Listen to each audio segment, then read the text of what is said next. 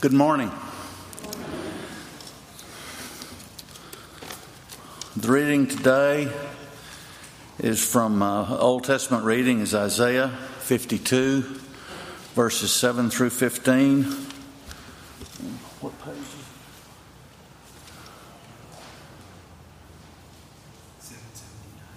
Page 779 in your Pew Bible.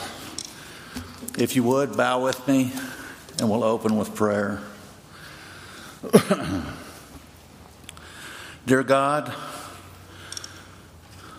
open our ears, Lord, that we may hear your word this day. Open our minds and hearts to be changed. Free us from the unclean spirits of worry, fear, destruction, and pride. Teach us, Lord, so that we may follow you more faithfully. Jesus' name, we pray, and all God's people said, Amen. Isaiah 52, 7 through 15. How beautiful upon the mountains are the feet of him who brings good news, who publishes peace, who brings good news of happiness, who publishes salvation, who says to Zion, Your God reigns. The voice of your watchmen, they lift up their voice. Together they sing for joy. For eye to eye they see the return of the Lord of Zion. Break forth together into singing, you waste places of Jerusalem. For the Lord has comforted his people, he has redeemed Jerusalem. The Lord has bared his holy arm before the eyes of all the nations, and all the ends of the earth shall see the salvation of our God. Depart, depart, go out from there, touch no unclean thing. Go out from the midst of her, purify yourselves, you who bear the vessels of the Lord. For you shall not go out in haste and you shall not go out in flight. For the Lord will go before you, and the God of Israel will be your rear guard. Behold, my servant shall act wisely. He shall be high and lifted up, and shall be exalted. As mercy, as many, excuse me, as many were astonished at you, his appearance was so marred, beyond human semblance, and his form beyond that of the children of mankind. So shall he sprinkle many nations, kings shall shut their mouths because of him. For that which has not been told them they see, and that which they have not heard they understand. This is the reading of the word. Thanks, Clint. We continue on. Our New Testament reading comes from the Gospel of John. It's a familiar story. The text, the background of it, is that Christ has been with the disciples um, in uh, northern part of um, Israel, and he has to go back to Jerusalem. And between northern Israel and Judah is this problem country called Samaria, full of half breeds, uh, folks that disagree with the Jews and don't get along. And Jesus decides instead of going around like the holy men, he's going to cut right through because he has this divine appointment. He comes near the t- town of Sychar He's thirsty. He stops by the famous Jacob's Well.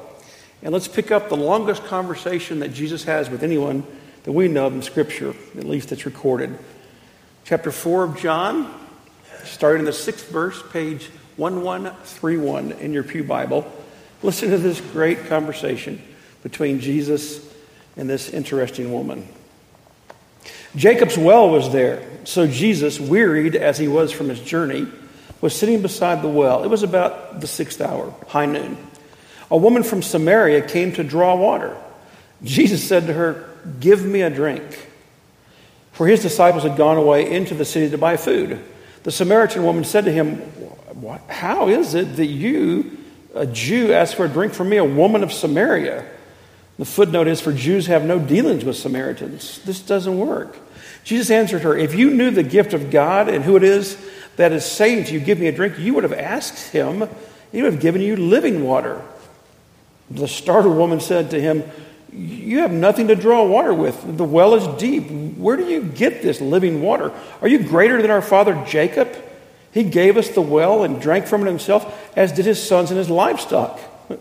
And Jesus said to her, Everyone who drinks of this water will be thirsty again.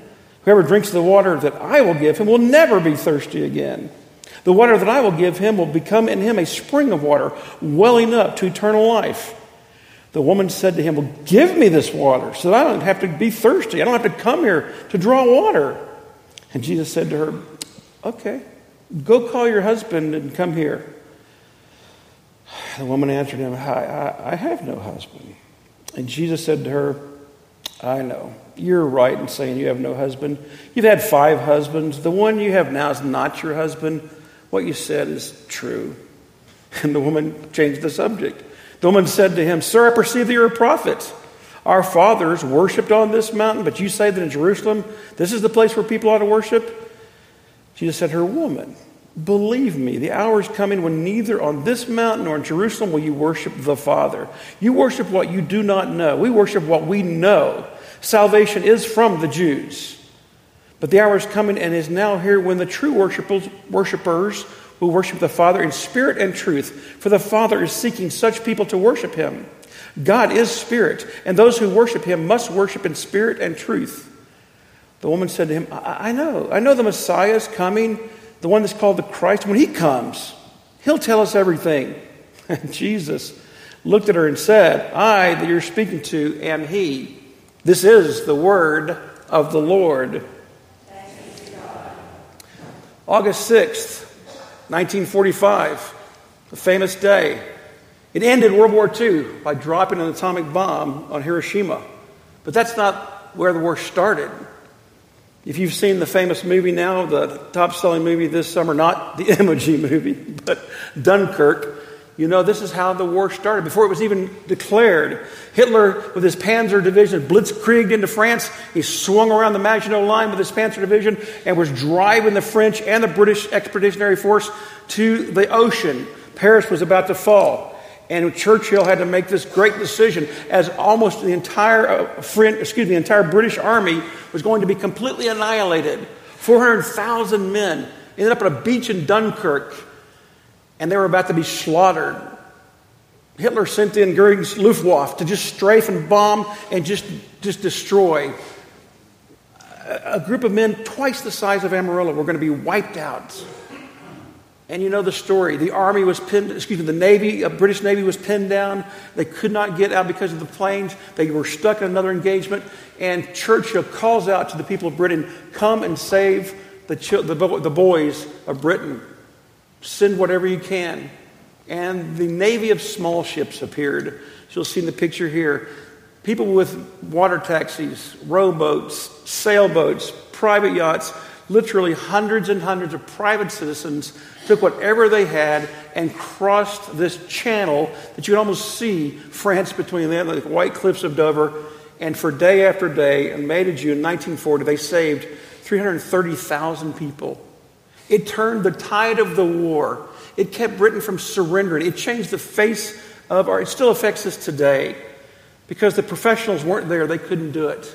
They had to have the people, just everyday men and women, save the youth of Britain. What does it have to do with us today? Folks, it's even worse than that. This is one of the hardest years I've ever had, hardest summers I've ever had to be in in ministry. I have been to or done nine funerals. Five of those funerals were drug addiction, due to drug, abuse and deaths of young people, meth, cocaine, etc. One of those was in the church. Out of nine funerals, only one we knew for sure the person was a believer. The rest of them, they didn't even have a church to go to. Either I visited or was asked to do it because they had no church. We saw funeral director after funeral director, bless their heart, get up and not know anything about the man other he loved to fish. Two funerals were all they knew, the family knew was Psalm 23, John 3.16, and had Elvis sing Amazing Grace. Not himself, but a recording.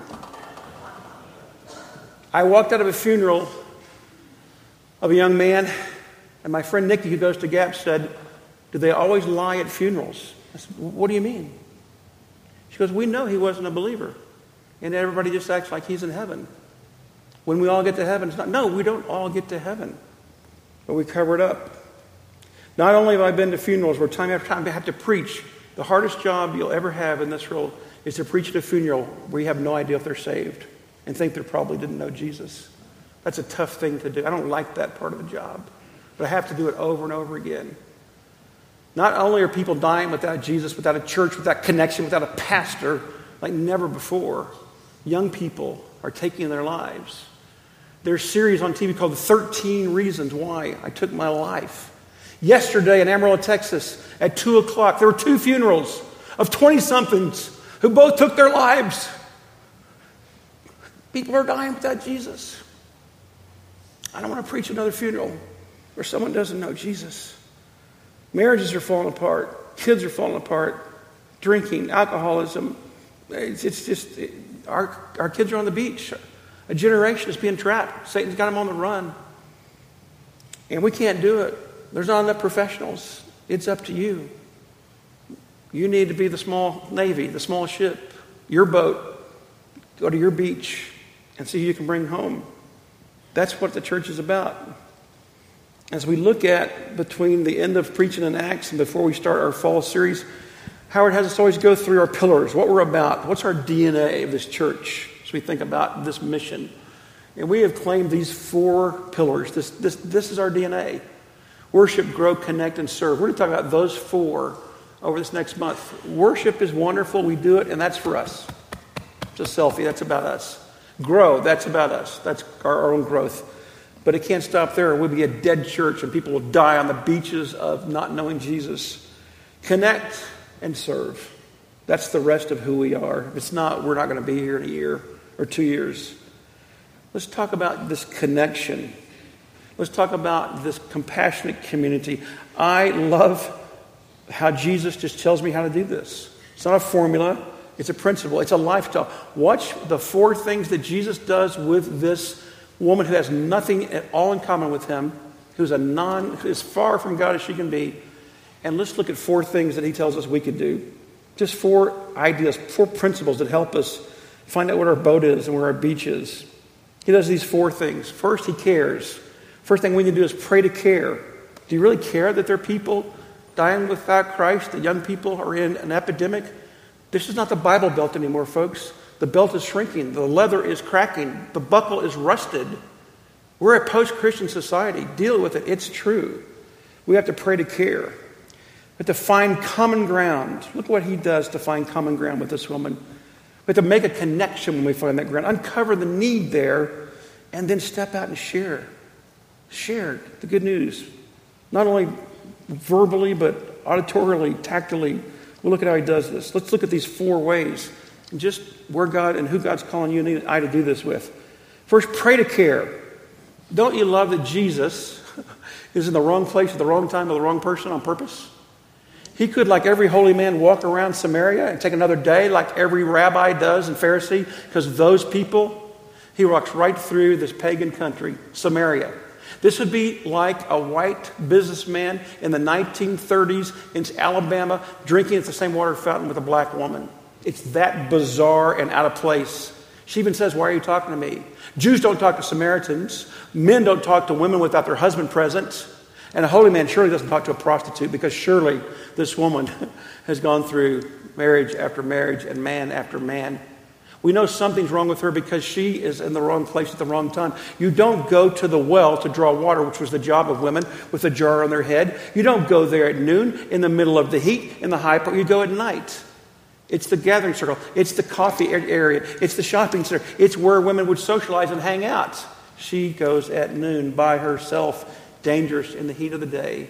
She's been ostracized. She's one of those women from that family, from that part of town. You know about her. That's how she's been treated her whole life. And he, Jesus is right there. He could have made water like that. He could have created water out of the rocks. He's waiting for her. He's waiting for her because he cares. Tim Keller says people are messy.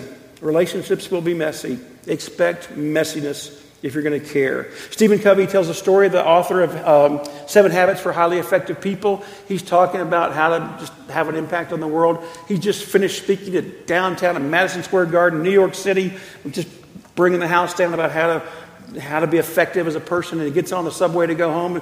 It's late in the evening, and the subway car is packed with people, and there's these four kids from that kind of family, those people and these kids are terrorizing the subway car. They're running up and down. They're, hanging, they're bothering people. And the father, his Hispanic father's just got his head hung down. And Stephen Covey is irritated. He's like, I can't believe the poor parenting that's going on here. He finally gets up and says, I'm going to take charge. Sir, sir, your kids are out of control. The Hispanic man looks up and says, well, I'm sorry, your kids, sir, they're out of control. They're bothering everybody. Don't you care? He said, I- am sorry. We just left the hospital downtown. Their mother died of cancer. I don't know what we're going to do. From then on, Covey said, I'm going to care before I start to just try to judge people and prejudge people. The founder of Samaritan's Purse, Bob Pierce, says it like this Lord, let my heart be broken with the things that break the heart of God. What's breaking the heart of God? Is that what you're upset about? Is that where your time's going? Or is it just our stuff, our life, our comforts? I love what Paul says. Paul, who's criticized about being homophobic or being chauvinistic or being legalistic, look at what really the scripture says about Paul's heart. He's in he's the first one to go to the Gentiles. He's the first one to go to those that weren't like him. Not Middle Eastern, not Jewish, not like him. He says, We're gentle among you, like a nursing mother takes care of her own children. Right now, my daughter has our second grandchild, Shepherd, 24 7. She's holding him, and it, it's, a, it's amazing to watch. Paul says, Being affectionately desirous of you, we're ready to share with you not only the gospel of God, but our own selves, because you're dear to us. Folks, non believers, lost people, hurting, marginalized, lost, least, and last people, we have to have a heart that cares, or we are fakes, and this building is a sham if we don't care. Then what's next? Find common ground. Look at how Jesus connects with this one. What does a holy rabbi, the Son of God, have to do with a whore? A woman. What do they have in common? Does he say, hey, I'm the Messiah?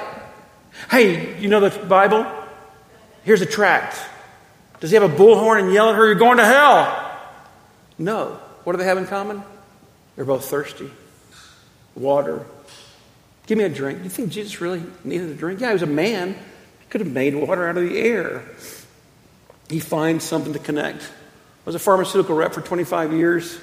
The first thing that the non Christian world, corporate world, told me Pfizer Pharmaceuticals said, when you go into a doctor's office to promote your product, don't just say, Doctor, you need to use Lipitor. Your patients are dying of heart. Doctor, you need to do Zithromax. It's for free day. Don't start with that. As you're sitting in their office, look on their desk, see how many children they have, see what their pictures are. Look on their wall. Is there a fish? Is there a deer antler? Is there a which school do they go to? Where do they practice? When he comes and says, Tell me about your kids. Oh, they go to Crockett. I went to Crockett. You like to fish? Yeah, my wife and I go to Lake Texoma all the time. Find a connection. Those are the best people that sell. That's a non Christian world. Guess what the scripture says? Do the same thing. Do the same thing. Connect with people. Find not what the differences are. We're always talking about how different we're. Is that all we're going to be known for as Christians? Is what we disagree with, not on what we can agree with? I, I, I mean, I, I, look at, um, we go to Palace Coffee. Jake, I, get their expense reports. They're at Palace Coffee. They're at Marble Slab. Because they're, they're meeting kids where kids are. Kids drink coffee and hang out. Kids play volleyball. Kids go to Arch and climb. I go to Arch and watch them climb. My wife won't let me climb anymore, but Orlando, young life leader, he goes to Caprock during school and sits in at lunch and he, he tweets that I've got Laffy Taffy and kids come out of the woodwork and they get free Laffy Taffy and he tells them about Jesus. He invites them to a Young Life Club. Why do we go skiing? Why do we do these things that don't seem spiritual? Because that is establishing common ground. Find a way to connect, not always disconnect. So we care, we find common ground, and then look at what Jesus does. He makes a connection. He uncovers the need. They have this conversation. She's starting to, this is a long conversation. Jesus is talking to her. She's not used to church people talking to bad people. She's used to being snubbed and judged, and her, their eyes rolled, and people walking the other side of the street and kicking them out of their church or their business or ignoring them on the street corner. But he's talking to her. And they start talking about her needs. So, how about your, your husband? Oops. Oh, I'm sorry, I don't have a husband. Let's move on. I, I know. You've done horribly with relationships, haven't you? You've got a problem with men. The guy you're living with, he doesn't even love you enough to marry you. She changes the subject, quickly, but he uncovers the need. We have to ask questions and not just preach and yell and throw the Bible and throw our Christian issues at people. We have to engage in conversation, ask questions, find out about their lives. That's what works. James says this. James says, Don't you dare say to people, God be with you when they're cold and they're hungry. Give them a coat, give them food, then give them Jesus. My wife, as you know or may not know, owns an exotic animal business right over here across Ellwood Park. Behind our business, there's a bar, there's a liquor store, there's what we call the tree, the hangout tree. Six or seven homeless people there all the time. There's an alley behind our building that goes right there between St. Mary's Church and our building. We call it the Homeless Highway hundreds of homeless people all the time. We could ignore them. I, I kind of shut the door and hide it. My wife. Every time there's a birthday party, there's extra food. Every time we have something, there's a guy named Stick. I think Stick has one tooth, maybe. And Stick takes my wife's the, the trash, the garbage, whatever she cleans the place. She sits out there. Stick takes the, the trash down in the dumpster, and she pay, she pays him. He comes by and asks how it's going. He tells the other homeless people to not mess with our business. That's the gospel. Why don't we just stand on 6th and Carolina with a bullhorn and tell people they're going to hell? Because it doesn't work. Instead, heal the city. It takes hundreds and hundreds of people from all over the city on a Monday night and gives them health care. And while they're waiting for their appointment with their doctor or their nurse, lay people Pastor shared Jesus Christ with them. Square mile further down on 6th Street in San Jac, they've, they've plowed the land. They're planting vegetables. They're teaching people how to grow their own food because when their food is provided, then they'll listen to Jesus. Make a connection, uncover the need. I love how John says this is really the gospel in 1 John 1 1 through 2. Listen to the different aspects of presenting the gospel. It's not just preaching. It says this in 1 John. We have that. That which was from the beginning, which we have heard, which we have seen with our eyes, which we have looked upon and have touched with our hands concerning the word of life and testified to it, proclaimed to you eternal life. You know what John's saying? Hey, we saw Jesus. We not only heard him preach, we saw him walk on water, heal blind people, forgive a woman caught having sexual. We, we, we saw him raise people from the dead. We saw him feed fire. We saw him do it, and we felt him. We touched him. That's the gospel, not just preaching, but people seeing us care and give stuff away and care more about them. Watch us live out the gospel and then feel the gospel by the way we love them. That is what changes people's lives.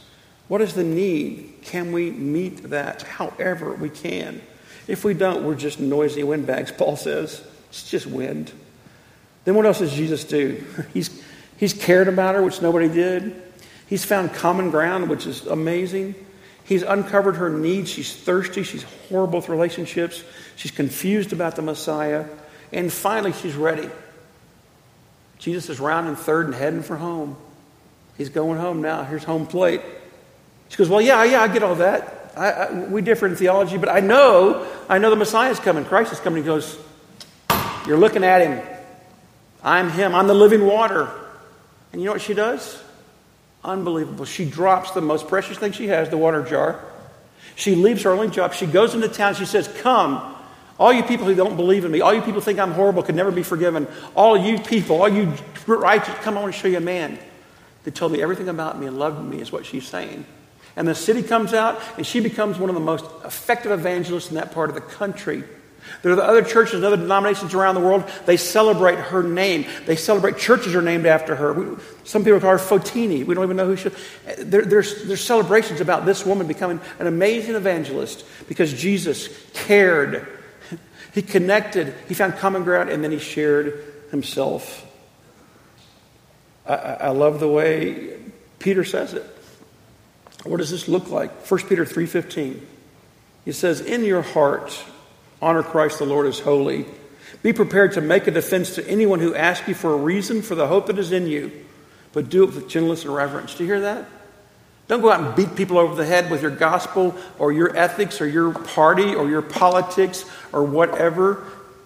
First of all, get close to Jesus. And then by caring for people and loving people, wait for them to say, Tell me about this Jesus. And do it with gentleness and respect. We're not known for that. Christians are not known for gentleness and respect. If you look at our missionary list and who are all our missionaries, you see a lot of names of people we send money to, but on that list, there's a missionary that we don't pay. He's not listed. His name's Steve Shalupka. He works for, he, he's a president of, of Amarillo Gear. He goes over to China. He goes to India. He goes to Taiwan. He's in India and he's with a customer for two days in a taxi. And they begin talking about the difference in Hinduism. And he buys them meals and he, he gives them deals on business. They talk about business. And then they begin to talk about Jesus and how Jesus is the only way. And this Hindu person, for the first time in his life, hears the gospel because someone cared and connected and shared. Steve and Bob Neely go to Taiwan. There's an employee there named Kevin Chang. He's a, he's a Buddhist. And they're looking at the different plants and they're talking about business and they're talking about things. And he, over a meal one night, says, My girlfriend died and I, I don't know where she is, if she's in heaven or not. And Steve begins to share the gospel of Jesus, the good news of the resurrection. He becomes a Christian. He comes to um, Amarillo and visits our church. He now is a part of the men's Bible study from Taiwan. Anita sends him the Bible study notes every week and he reads the scripture. Steve is doing it. He gets it. Do we get it? What is your boat? What is your beach? Who are you concerned at their funeral who won't be able to say for sure they're going to be with Jesus? Because not everyone goes. Christ says the door's narrow. No one can be saved except under the name of Jesus Christ. Does that hurt you? Does that scare you or challenge you? It should. I don't want to do another funeral like that. Will you help us? 1980s, famous rock star, the band Genesis, a guy named Phil Collins, was performing in Washington, D.C. for the first time, and he wants to drive by the Capitol. He's in his big limousine. He's eating caviar, and drinking champagne, and goes by the White House. But instead of noticing the White House, he notices all these homeless people. He's devastated. He thought this was the richest country in the world. He heard this was a Christian country. He's devastated. He can't imagine. He goes home and he writes a song that becomes one of his most famous. It's about homeless people. And as you watch this, I want you to think about not just physically homeless people. Yes, we are called to do something for the poor. We have to, or we're not in the church. But I want you to think about spiritually homeless people wealthy, well to do, good looking, all American people that are homeless spiritually. They're going to die without knowing Jesus. And somebody's going to say he was a good fisherman, and let's read Psalm 23, and we'll all go home. But not him, and not her. Who's that person that's spiritually homeless that won't go to paradise unless you tell them? What is your boat? What is your beach? Who will you bring home?